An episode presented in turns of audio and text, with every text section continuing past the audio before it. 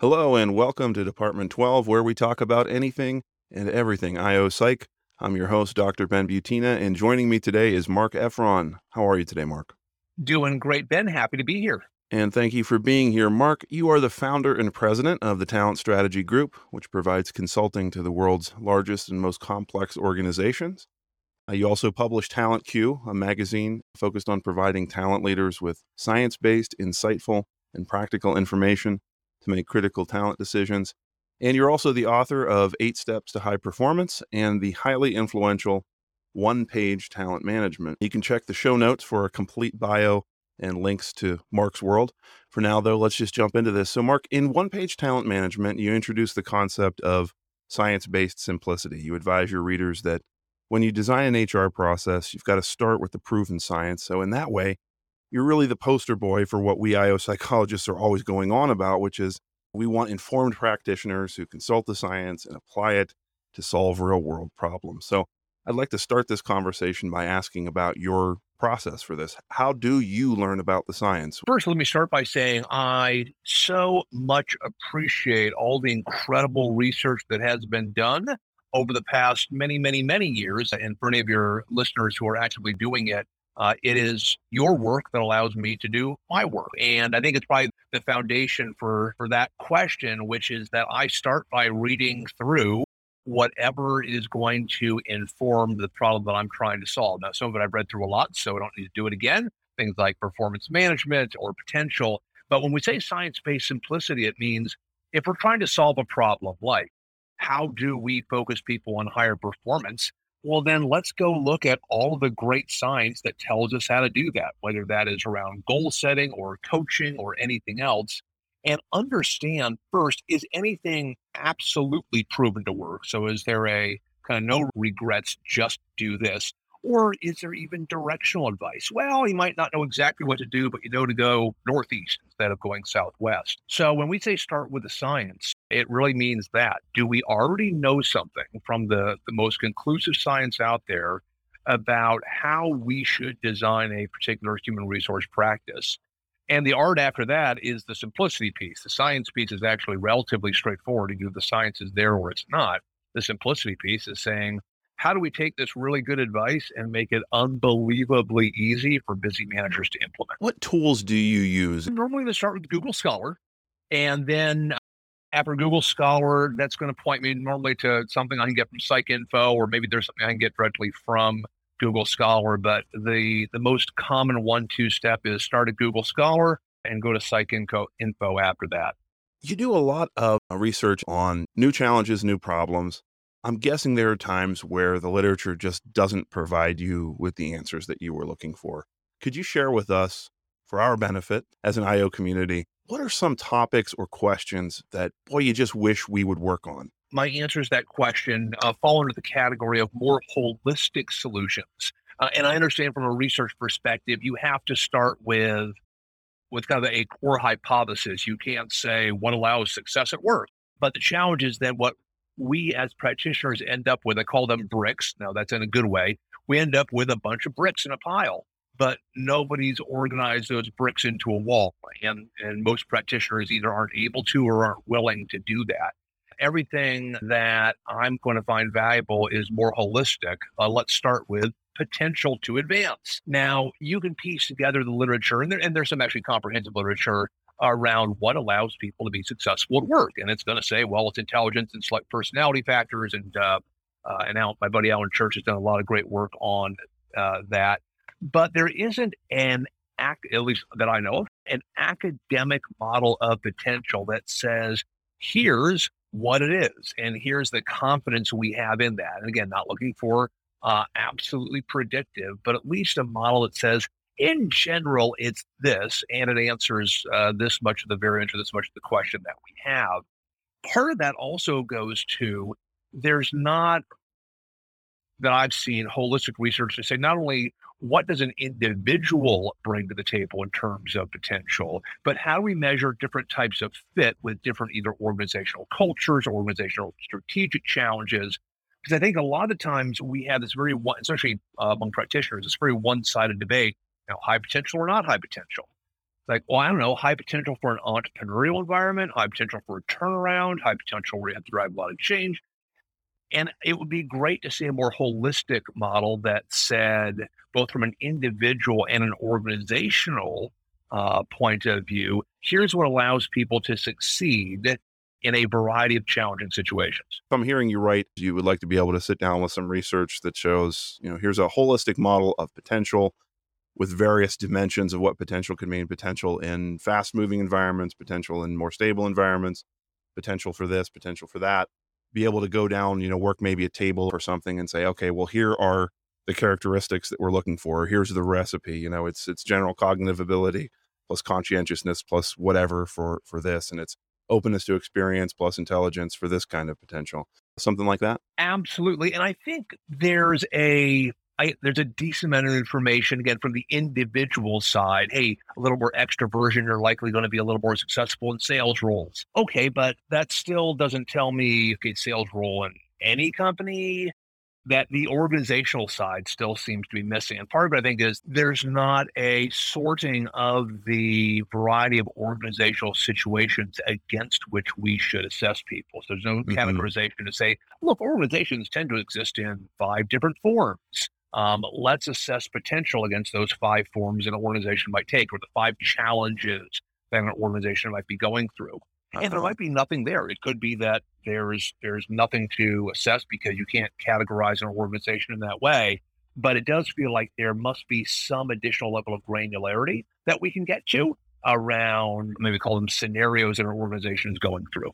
We have a tendency to just say, okay, well, here's the sample we did this study on and we kind of leave it to the reader to decide whether or not it's going to generalize to the experience that they have but maybe coming up with some kind of categorization of organization so that we could be able to say you know large complex for-profit organization versus a small service delivery nonprofit organization and, and categorize things that way. So very cool and suggestion the answer is there's no variability. Maybe maybe it's no organizations are monolithic beings. It does not matter that's yeah. a answer as well. But let's get to an answer or move towards an answer. I think that'd be incredibly helpful for the practitioner community because potential is the last big unanswered question. We actually, thanks to all you smart IO psychs, we already know the answers to a bunch of questions that we need to deal with every day.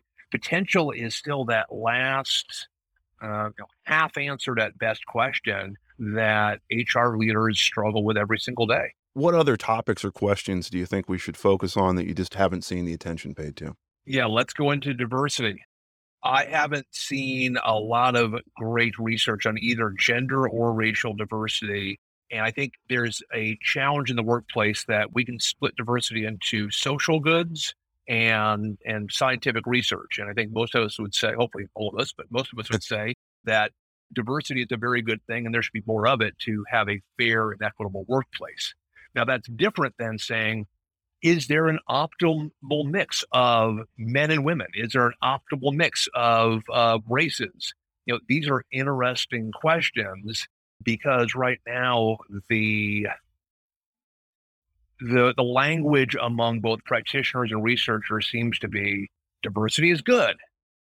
Yes, and I see sloppy research even from people like uh, McKinsey saying more women on a board is positive. Cool. How many women? Is it one woman? Is it all women? Because a lot of the research that I read, if you take it to its logical extreme, would say women are better leaders. Great. Well, then we should screen out men as leaders because if women are better leaders, then we would want all women in leadership positions.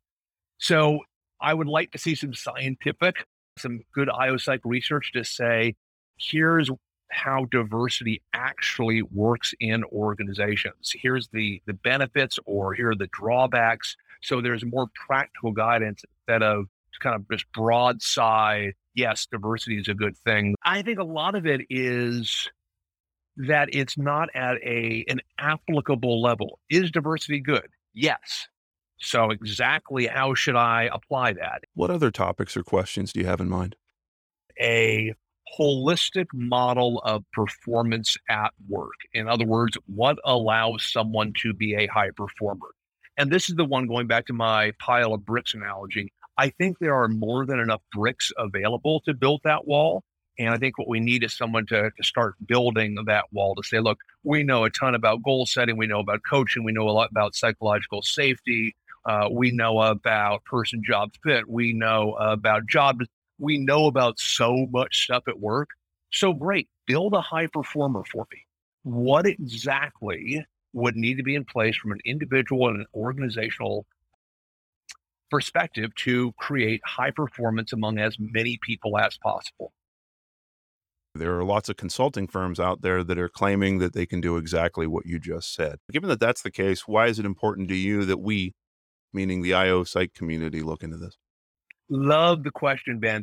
And let's start off with I am high skeptical on uh, Hogan derailer survey. And so when a consulting firm says, we have solved the problem, answer is X, my first thought is prove it. And what I love about IO psychology is that you all prove this every day. You have to publish in a peer reviewed journal your your conclusions, and other people are allowed to look at your research and say either, yeah, I believe that, or I've got some questions. Whereas if, and I'm not picking on any of these firms, uh, but if Korn Ferry comes out says we've solved the problem of human performance, cool, show me the research. Because if your job is to sell people stuff to make money, then I'm not going to just believe you that you found the answer because that's actually a really good way to sell people stuff to make more money. Please prove to me that you've done decent quality, objective research that would stand up to peer review. I love your pile of bricks analogy, and I think we've got a lot of bricks lying around in the yard of IO psychology. And it points me to my next question, which has less to do with the specific topics or questions and more about how we communicate those findings to practitioners like you. What can we be doing better to communicate our research to you and, others like you? I think a few things. I think part of it is I understand that the purpose of doing academic research is to do academic research, and the place to communicate that is in a peer reviewed academic journal. So that's wonderful. It would be great if there was a next step to say, and in some of these cases, we're at least going to write a thousand words for a popularly read uh, HR talent journal that says, you know what, in the workplace, it would look like this because a lot of academic, as you, you know, reading a lot of these, a lot of academic articles end with things like this has strong implications for selection. Say, cool. Which implications does it have for selection? How would I apply this? You end up with these very, these very broad conclusions. Important for engagement in the workforce. sure. How? And so just having a an academic, perhaps even working with a practitioner to translate that to say, hey, actually, because of this, you might want to change your engagement survey to include questions Q, S, and Y, and you might want to analyze it in this way to get a more accurate something that takes it from the brick stage to to something more useful. And I'll, I'll put in the plug for our Talent Q magazine. That is, I'll call it a charity. We don't make any money. We lose quite a bit of money on that, but we do that to publish articles from smart people like your listeners that say, hey, we found something new that you might be interested in. And we've translated it into nomenclature and language that you as a practitioner can easily understand. So I think step one is think beyond the academic journal as the final resting place for your knowledge. Um, if you really want to help the practitioner community, then you need to get this into anything that a practitioner reads or even you know, on a podcast that a practitioner lead, listens to, but I would lean towards the reading side. Present at conferences, the kind of let's take that same concept forward. There are plenty of conferences, conference board offers a lot and, and others.